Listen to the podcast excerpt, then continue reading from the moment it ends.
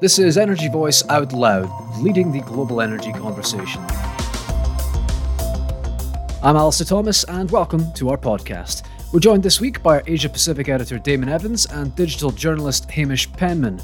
And as we record, we're just uh, days away now from the COP27 climate summit in Egypt. So, with that in mind, we'll kick off this week with Damon and some discussion of, well, what appears to be a degree of, uh, well, climate colonialism, Damon. This discussion with the G7 and some countries in Southeast Asia. Tell us, tell us more. Yeah, it's uh, rattled a few nerves. Um, we we uh, ran a story earlier this week about the G7 offering uh, Vietnam and Indonesia 15 billion to quit coal ahead of COP27, and um, the G7 and its partners have uh, apparently made uh, multi-billion-dollar offers to wean Vietnam, Indonesia, and India away from coal.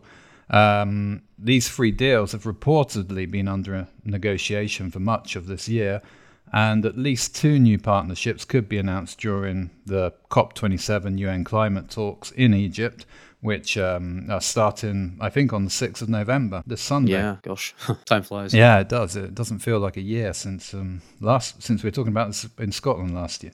But um, yeah, so back to Vietnam and Indonesia, the talks have progressed to the point where initial cash offers of around 5 billion and 10 billion have been made respectively, uh, according to confidential diplomatic reports. So it's not it's kind of been leaked, it's not really in the public domain, but obviously it makes sense that they want to announce some significant uh, partnerships or deals or incentives for, for countries in the developing economies such as Southeast Asia to help with the energy transition at, at COP27.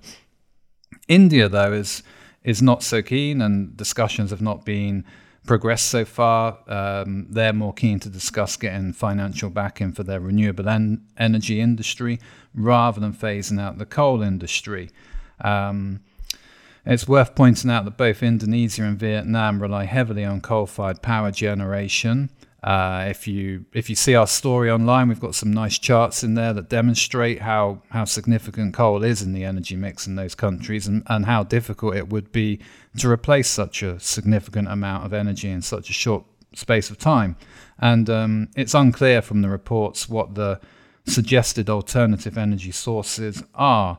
Um, one report mentioned that the G7 donors, plus Norway and Denmark, which are also involved in in these uh, uh, cash cash advances, bribes, whatever you want to call them, um, and, and and apparently the, the the idea to to replace coal is with um, solar and battery storage could has been suggested by uh, U.S. climate envoy John Kerry.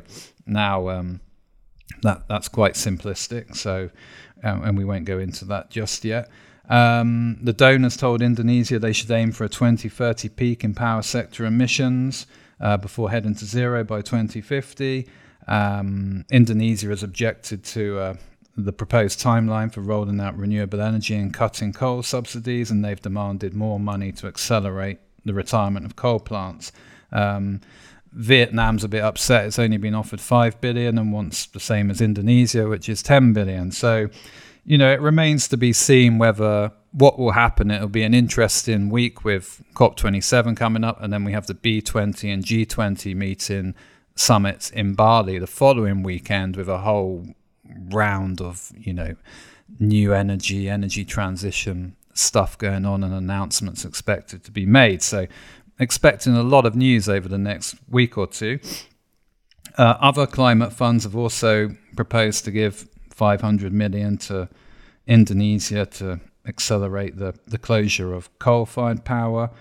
Um, that that's been publicly announced, and that's the Climate Investment Funds (CIF). Um, but yeah, so it all sounds a bit like Western countries trying to dictate energy policy to emerging economies, and there's been suggestions um, that this is kind of like bribery. And uh, I posted this story on my LinkedIn profile, and it's it's it's had like six and a half thousand impressions oh, wow. so far. So and it created quite a lot of commentary, um, which which was interesting. So I, I, might read a few a few of the the comments that were put online. Okay, buckle in, everyone. Yeah, I'm not going to name names, but I'm just going to highlight a few of the because it's quite yeah. Okay, I'll highlight a few of the comments first. And um, one one of the first comments was, you know, who's going to reimburse the private sector coal companies and their employees and stakeholders that would lose out in Indonesia? Uh, for for example, one Indonesian company, Adaro's net profit is in excess of two billion US dollars a year. So that's already a significant amount of money, and I expect they're very powerful players in in the Indonesian economy. Uh, another source said, you know, it's going to take more than a few billion to quit coal altogether, and um, and and and they were a bit peeved that those, those G7 countries are still relying on coal themselves. Um, there was a lot of um, a lot of people highlighted that how Germany are restarting coal, and even Denmark has got Ørsted restarting coal and oil and um, and at the same time, these countries are are kind of pushing these developing nations to stop using coal. A very interesting comment I thought, and I'm going to read this is. Um, you can be sure it's a bribe ahead of installing hundreds of billions of dollars of centralized wind farms with government guaranteed tariffs and the like to rape the electricity markets forever. G7 investors, vested interests, pension funds are all desperate for multi decade income in producing assets. This is a big driver behind trying to discredit coal and take over the power station industry worldwide. Um, centralized power station ownership means electricity prices are ever increasing and the public have no protection. Now, the, you would expect that comment to come from like a really pro fossil fuel type of person, but when I, when I looked at it, they're actually in the are very well educated in physics and sciences, and they're actually in hydrogen. They make electrolyzers. So, so that kind of perked my interest, and um, and in some ways, what what this guy is saying, and it makes a lot of sense, is that say Vietnam, for example, there is a lot of interest in the offshore wind industry there, and you do have a lot of the UK and Danish and Norwegian developers coming in and saying, well, yeah, we're really interested and excited about this market, but we need certain things to be able to invest here and, and to develop and and and you can kind of I can kind of get where that guy was coming from with the point that you know they're they're effectively who who really gains from from this this subtle push or, or not so subtle push but uh, yeah, I found it interesting that it generated so much in. Well, it, yeah, it was it's good that people are actually prepared to come out and debate a bit about this now, whereas before a lot of people would just like keep quiet and not really voice their, you know, anything that was you know create dispute or controversy, yeah. etc. So it's kind of interesting. I thought that that that that has changed. Yeah, I, I, think yeah, it's it's definitely interesting to see that conversation playing out. I think some of those comments are particularly interesting, as you say, uh, Damon. Um, I, I, guess maybe just very quickly before we move on from this section, it's maybe a, a, good chance to reflect a little bit. You know, as as you say, it's hard to believe it's been a year since uh, the summit in Glasgow, and, and, and obviously so much of. Uh, I guess the consternation. Um, a, a, lot of people came out of that describing it as quite watered down. Uh, the pledge that was uh, uh, uh eventually arrived at, you know, the the UK, the, the which held the presidency, um, argued that the deal they got kept the dream of 1.5 degrees warming alive. Um, much of the watered down element of that was to do with uh, places like, like you say, Damon, uh, India, for example, um, not so keen to include this reference to a phase out of coal rather than um, maybe just a phase down. Um, and as as you say, it's it is important that we look at the complexity of and the nuance of you know emerging economies in Southeast Asia. India itself, obviously, is, is a huge population, but fast becoming a, a, a major power in its own right but yeah, I don't know. It's interesting to see how this will play out. Does it bode well for COP27? I think a lot of com- countries were, were, well, they were told to come back to Egypt with uh, increased pledges uh, on the back of what was agreed in Glasgow. I'm not sure everyone's done that or prepared them yet. Um, so I'm not sure how well that bodes a couple of days out. But uh, yes, we shall see. Um, but no, for now, thanks, Damon. Thanks for that analysis. Very interesting. Um, so next up, just stop me if you've heard this one before.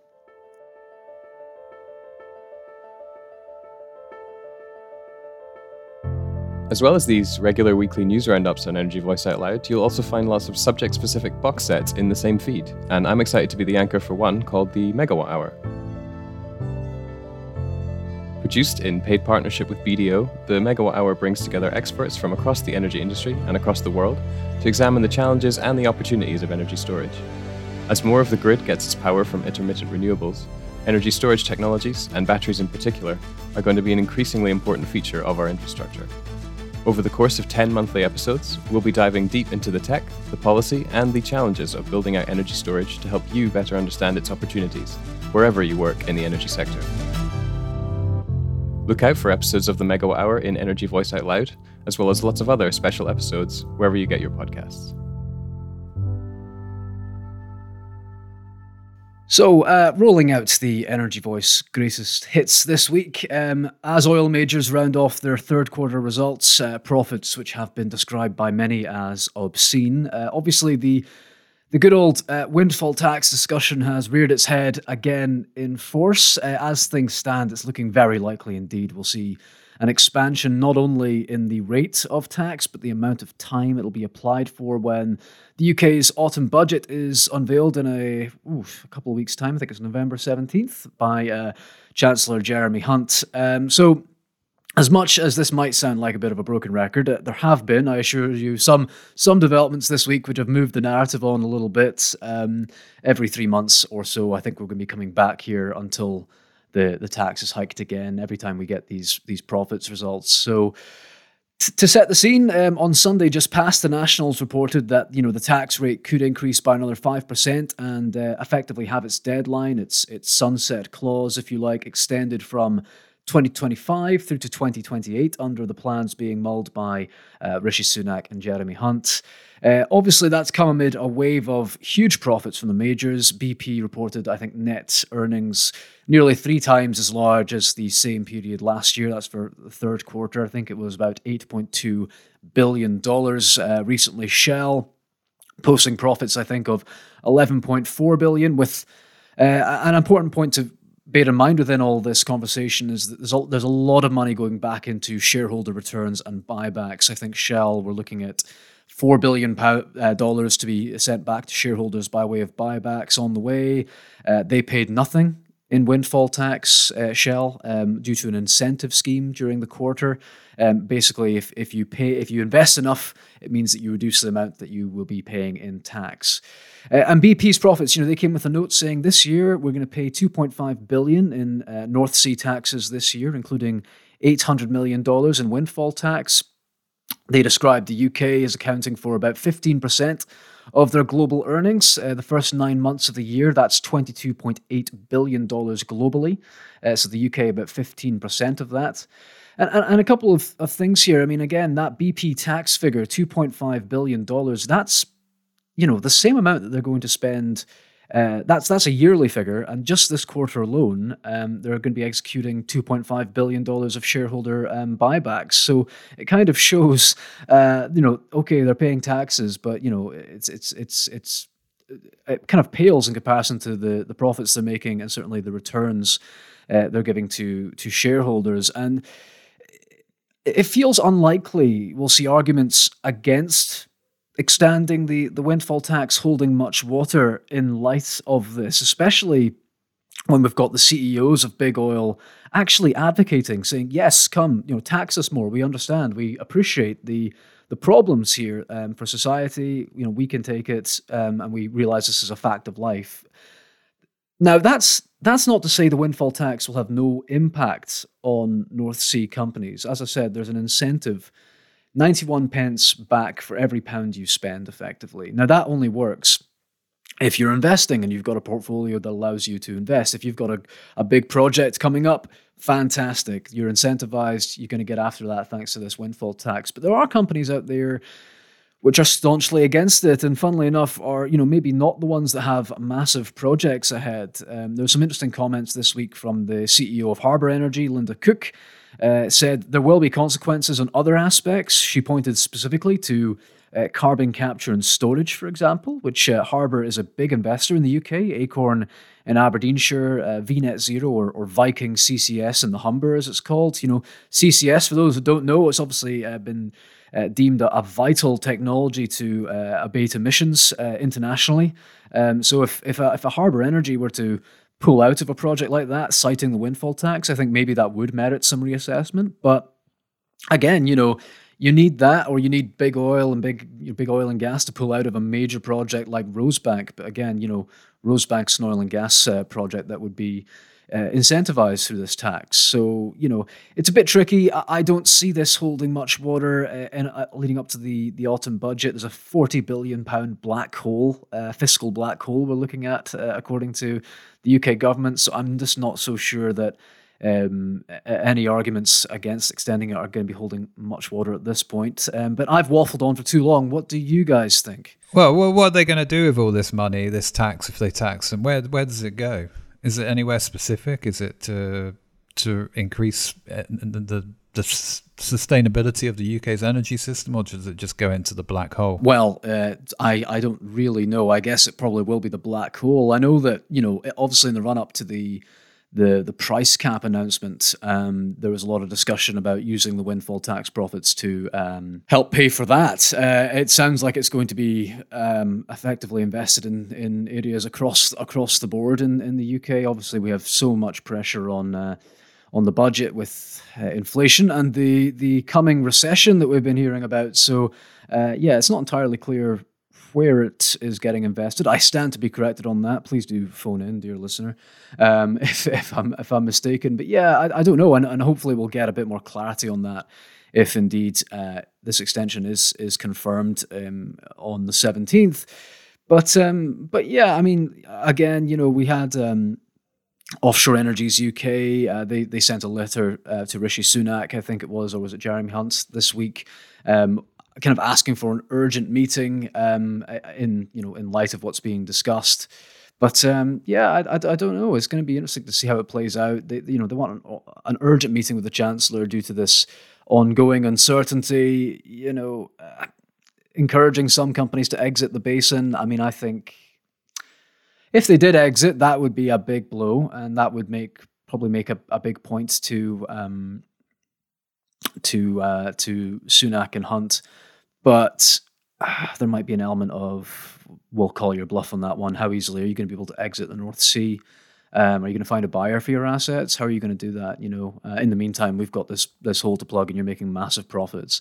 Harbour itself, you know, uh, for, for for the for the um, arguments they're making, they're still returning sh- making returns to shareholders as well. They're a business, but you know, when you look at the figures that are being put back in, again, I think it just makes it a bit more tricky to, to hold any water there. Well, I think with Harbour, um, I mean, they, they seem to make some interesting comments about having to geographically diversify mm. because of the uncertainty in the UK. And I think, you know, last week I'm sure we were talking about the uncertainty in the UK. And it's like every week there's something changing or uncertain. And it's just bad for business. It's, you know, it's bonkers. Um, but I did have one question on the Acorn or Viking CCS, whatever it's called, that Harbour's investing in, can they get a tax rebate or refund? Is that eligible for the, the refund kind of tax rebate you were talking about? I, I, I need to have a quick look back. I mean, I, I know when Rishi Sunak was up in Aberdeen when he was Chancellor, uh, which feels a long time ago, but this is around the time the windfall tax was first announced.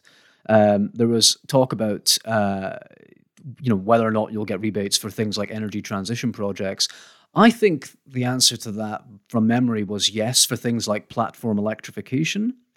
Um, I don't think CCS is covered by virtue of it not it kind of is oil and gas, but not really, if you if that makes sense. So um, maybe there does need to be a bit more consideration of the fact that, well, actually, um, you know, the companies that are investing in you know more oil and gas production. They're also investing in things like carbon capture and storage. I think Harbour is quite interesting because they're kind of most exposed because they are yes they're investing in ccs but they've just got such a broad portfolio in the north sea that you can see why that might just come to a head for them. But no I, am not i'm not sure Damon. I'll have to double check that. But uh, i know it was definitely a point of discussion at some point in recent months but uh, but yeah, we'll we'll see how that plays out. We've only got a, a week or so to go, so to find out how, how it happens. So we'll uh, we'll park that there for now. And next up, we'll go to Hamish for the latest on a shareholder revolt over at Reabold Resources.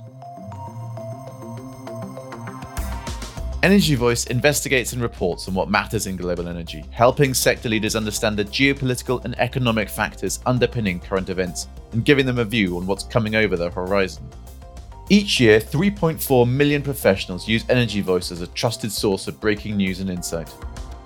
Subscribers to Energy Voice receive unlimited access to the Energy Voice website, including premium content, free and discounted special reports and additional content, free access to the Energy Voice live app featuring a personalized feed, and priority access to Energy Voice events. For a 30-day free trial subscription to the Energy Voice website and app, visit energyvoice.com/subscriptions. Join the global energy conversation with Energy Voice.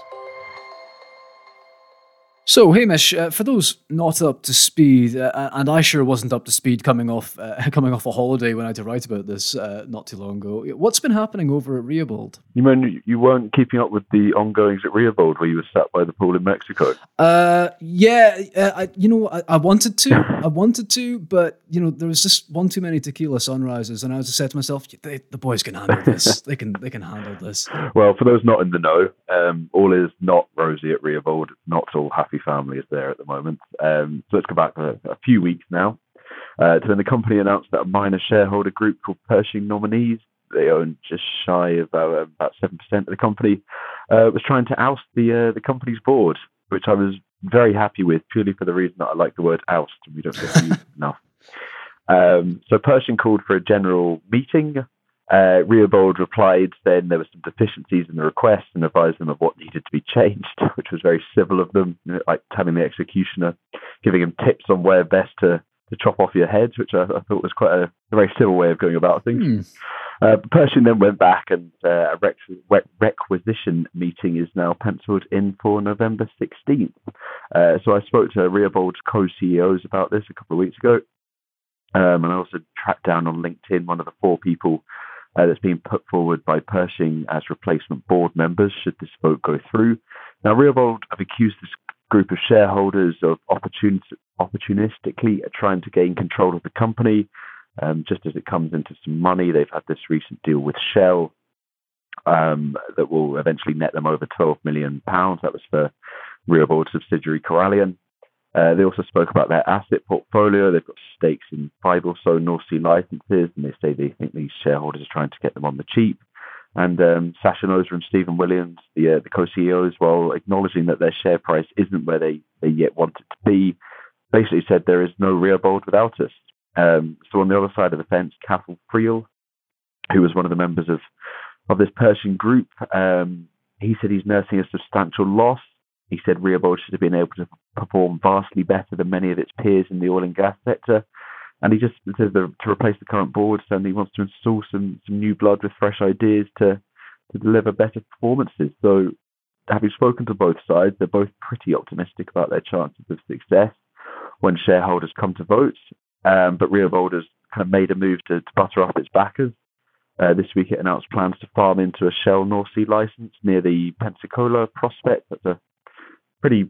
I think we're all uh, looking to see how that comes out. It's quite a good deal of expectation on it. Um, a lot of expectation for an exploration prospect, yeah. isn't there? Yeah, yeah. Well, I, I think more so as well because there's been a few duds recently, mm-hmm. um, like Edinburgh and such. So a lot riding on this one. Um, for what it's worth, I don't think this requisition will go through. It may well be the case that Reabold should have performed and, and be performing better. But with its kind of recent wheeling and dealing, it seems to be heading in the right direction. Like I said, it's just come into some money. It's got these prospects that it's looking to progress and, and others that it's looking to bring into its portfolio. portfolio. So it would seem an odd time to change now, but been wrong about a lot of things in, in, the past. so we'll wait and see. Yeah, I mean, I, I, off the back of those comments, I did have a wee look at the share price. I mean, uh, this week up seven percent. Um, perhaps, as you say, uh, Hamish, the, the the management seem to be getting a good bit of uh, momentum behind them now with the this the Shell deal and and getting things together. I mean, down by a third over the last six months, though, despite you know the rising oil and gas prices, which have lifted so many of their their peers up clearly, um, and I guess Reabold. I mean, I'm trying to think about why that might be. I, I, I don't I don't really know. Uh, obviously, they've got fracking uh, and and that's kind of U-turned in policy of late. I, I doubt that was the main driver. Uh, I guess also, I suppose for me anyway, I'm just totally um, speculating here. The the link with Corallian hasn't always been entirely clear to me with Reabold, and I just wonder if any of that is seeping through as well. Um, but yeah, I mean, it does feel a little bit like. You know they've they've got this shell deal through now. Um, maybe they should have struck a bit earlier um, if they're wanting to oust them out the board. But yeah, it'll be interesting to see what plays out. It will be very interesting to see uh, what comes of Pensacola with Deltic and Shell, um, which is next to this license you mentioned. I mean, that is that has got to be one of the major uh, high impact exploration wells yeah. this year that's been talked about and talked about and talked about. And uh, as you say, we've had so many duds. Uh, Shell's had a few duds, um, and that's just the nature of exploration, I suppose. But you know, if if that if Pensacola was a hit and Reabold are, are, are, are farming into this other license next door to it, then that really is a series of wins for the the management at the moment, which I think would would probably put them in, in the best possible position for this kind of vote. We won't know that until some time from now, of course. So maybe maybe a moot point, but yeah. Uh, yeah, it could this could all be wildly out of date within within two weeks, but uh, looking at it, I think that's that's the case, and and they have been quite clear about how they plan to use this 12 million. The first, I think they've got the first three or four million already through, with with more to come. Looking to to progress these these um, prospects that they've got. It, I, think, it's five, I think, uh, that they've um, taken on from Corallian as part of that deal. Obviously, Victory went to Shell, um, which is another pretty major gas play, um, and looking to take on new. Uh, take on new assets and grow that portfolio as well. So I think to have been so clear with the aims for using this cash, I think is no bad thing. And they do also have, I mean, their kind of modus operandi as a company is to buy prospects, build them up, and then sell them on to the likes of Shell, having having progressed them further. So kind of the victory license, I think they when I spoke to them recently described it as the the kind of perfect way that Reabold does business. So if they're able to grow their, their asset base even further, then that opens up a lot of possibilities for them to, to kind of repeat and, and keep going. But they've got this onshore prospect as well at, um, at West Newton, I think it is.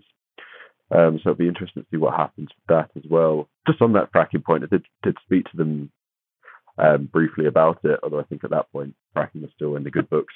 But that's changed changed dramatically. A week's a long time in Westminster, yeah, isn't it? Exactly. Yes. Yeah. So um, so what they said was widely out today, but I think they were quite they were very much um, along the line of we'll only do it if it's chimes with the community and and, and we can do enough um, prove do enough tests and prove that it's not going to be uh, causing the tremors that we've seen at um, the site in is it Lancaster, the New Preston site. Yeah, it's. I mean, I, I, you only need to look at the, you know, Groningen um, over uh, in the Netherlands where Shell's based, and, and you think to yourself, hmm, is this fracking idea a good one? Yeah. Um, but yeah, we'll we'll see how that plays. Um, okay, uh, thank you, Hamish. Some good insight there into this uh, shareholder spat. We'll certainly keep a close eye on this meeting ahead. And uh, yeah, I'm going to oust myself from this podcast now. That is it for this week's Energy Voice Out Loud. Thank you to Damon and Hamish for joining me. I've been Alistair Thomas, and thanks for listening.